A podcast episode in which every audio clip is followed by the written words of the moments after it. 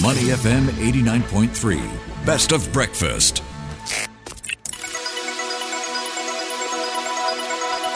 The U.S. Market Update with Money FM 89.3. Good morning, folks. Here's how markets are looking right now. It's green on the screen mostly. So you've got a Dow up around 520 points or 1.5% to 35,951, surpassing its previous high for the year in August. The S&P 500 added 0.4% to 4,568. And on the flip side, the Nasdaq slightly underwater by 0.2% to 14,226. Investors taking some profits off the table from the big tech stocks that have been leading the comeback in November. So let's get into it with Chris Chavez. He is the market strategist at Blue Line Futures. Good morning, Chris. How are you doing today? Hey, good morning. I'm doing well. Thanks hey. for having me on. Great having you on, and it's a great time to talk about markets because we are heading into the last stretch, the last month of the year. So let's get your take on what's been playing out so far this year. It's been a bit of a good run. Where do you see markets going from here? Yeah, absolutely. I mean, I think when, when you're looking at the environment, we've seen a huge shift in interest rate expectations. You know, specifically this last month, we had CPI, you know, come in at no increase. We saw no increase in inflation by the CPI metric. When looking at producer prices, we actually saw deflation. Uh, you know, consensus estimates were for, you know, one tenth increase, and we actually got a half a te- uh, half a percent decrease. So, know, we saw, you know, deflation in, in PPI, obviously a major headwind to producer prices or energy prices, and we've seen uh, crude oil come off of its high significantly. So I think as you're starting to see, you know, inflation, you know, come in and where the Fed wants it to, you know, not not to say we're at the two percent target yet, but we're certainly on our way there. We've seen a, a large repricing in Treasury markets um, as far as interest rate expectations are concerned, and that's really what's been fueling this uh, this rally that we've seen here as of late. You know, I think when you look at the markets today, you know, you did a great you know job highlighting you know the the outperformance of the Dow Jones here today. You know, we uh, got some earnings yesterday after the bell. Salesforce, you know, they beat earnings, you know, on the top and the bottom line, a, a significant component constituent in the Dow Jones Industrial Average. You know, really lift, lifting that you know indice today, and I think you know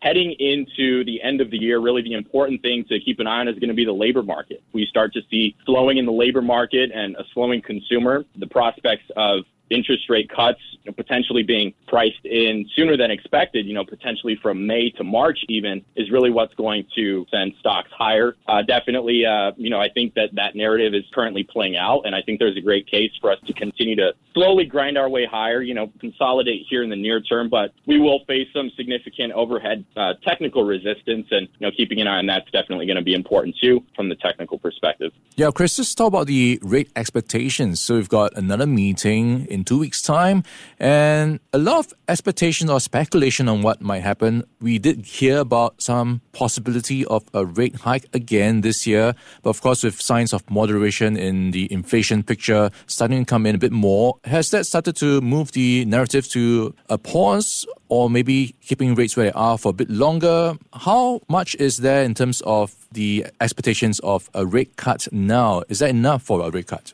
Yeah, I think so. You know, I think that you know we got you know FOMC committee member uh, Christopher Waller speaking this week. You know, which really was a big catalyst for the markets, and you know he said something of significance that was that you know inflation, if it's coming down, you know meaningfully, that there's no need for the Fed to maintain a sufficiently elevated levels of interest rates. And I think that's a great point to make, especially if the Fed can can achieve this Goldilocks scenario of still maintaining economic growth, you know, getting inflation under control. Uh, there's no need for them to to continue to hold uh, higher for longer. You know, at that point they could you know take a victory lap, and I think that's that's what the Fed has been wanting to do. You know, for some time now, especially after they were slow to raise interest rates with the high inflation that we got after the COVID pandemic. So I think that that certainly that you, we're not going to see, you know, a, a, hike here. I mean, the the CME FedWatch tool, you know, pricing and interest rate hikes for the end of the year, it's, it's at about a, a certainty of 98 to 99 percent that we won't see another hike at the end of this year. And at this point, the market is pricing in a, a pause all the way until mm. May, at which we get our first cut. And I think that with the current landscape, you know, right now, it's it, that that would be accurate. Yeah, Chris, how much do energy prices and oil prices in particular play into this? Because overnight we've got some news from OPEC, uh, a bit of disappointment with what transpired. We are seeing oil prices drift lower. What do you take away from the latest OPEC meeting? Yeah, it's a great question. I think that um, you know really the, the supply the supply side narrative hasn't changed much. OPEC has been playing price defense, as we all know, throughout the, the course of this year. Um, many member countries, Saudi Arabia has has you know extended their cut as well. Um, and I think this market is really demand driven at this point. You know, pricing and potential consumer weakness or, you know, slowing economic growth is why we're seeing, you know, these lower crude prices. So, you know, that's the catalyst that we would be looking for is essentially, you know, if, if we do start to see a slowing in economic growth, a slowing consumer, and then the Fed cuts sooner than anticipated, that providing easier financial conditions mm. for consumers, you know, retail spending, things like that. And, and you're going to see the demand ramp up again for travel, at which time, you know, we would, we would expect to see, you know, the crude market rally a bit more. So I think that a lot of the supply side production cuts, even with OPEC coming out overnight and, and, you know, laying out another cut, I think that this market cares more about the demand equation at this point as, mm. as it's been baked in throughout the course of this year. All right, Chris, you've painted a pretty good picture of what's happening in the markets. So for an investor, what should they be looking at right now?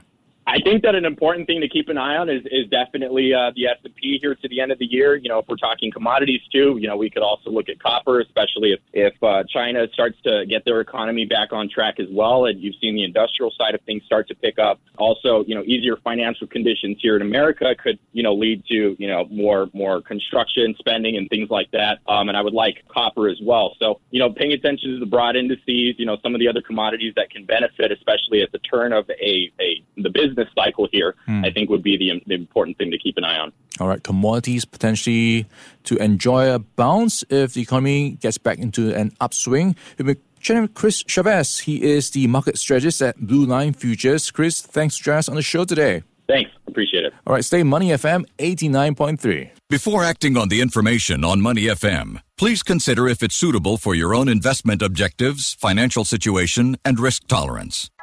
To listen to more great interviews, download our podcasts at awedio.sg or download the AWEDIO app. That's A W E D I O, AWEDIO at the App Store and Google Play.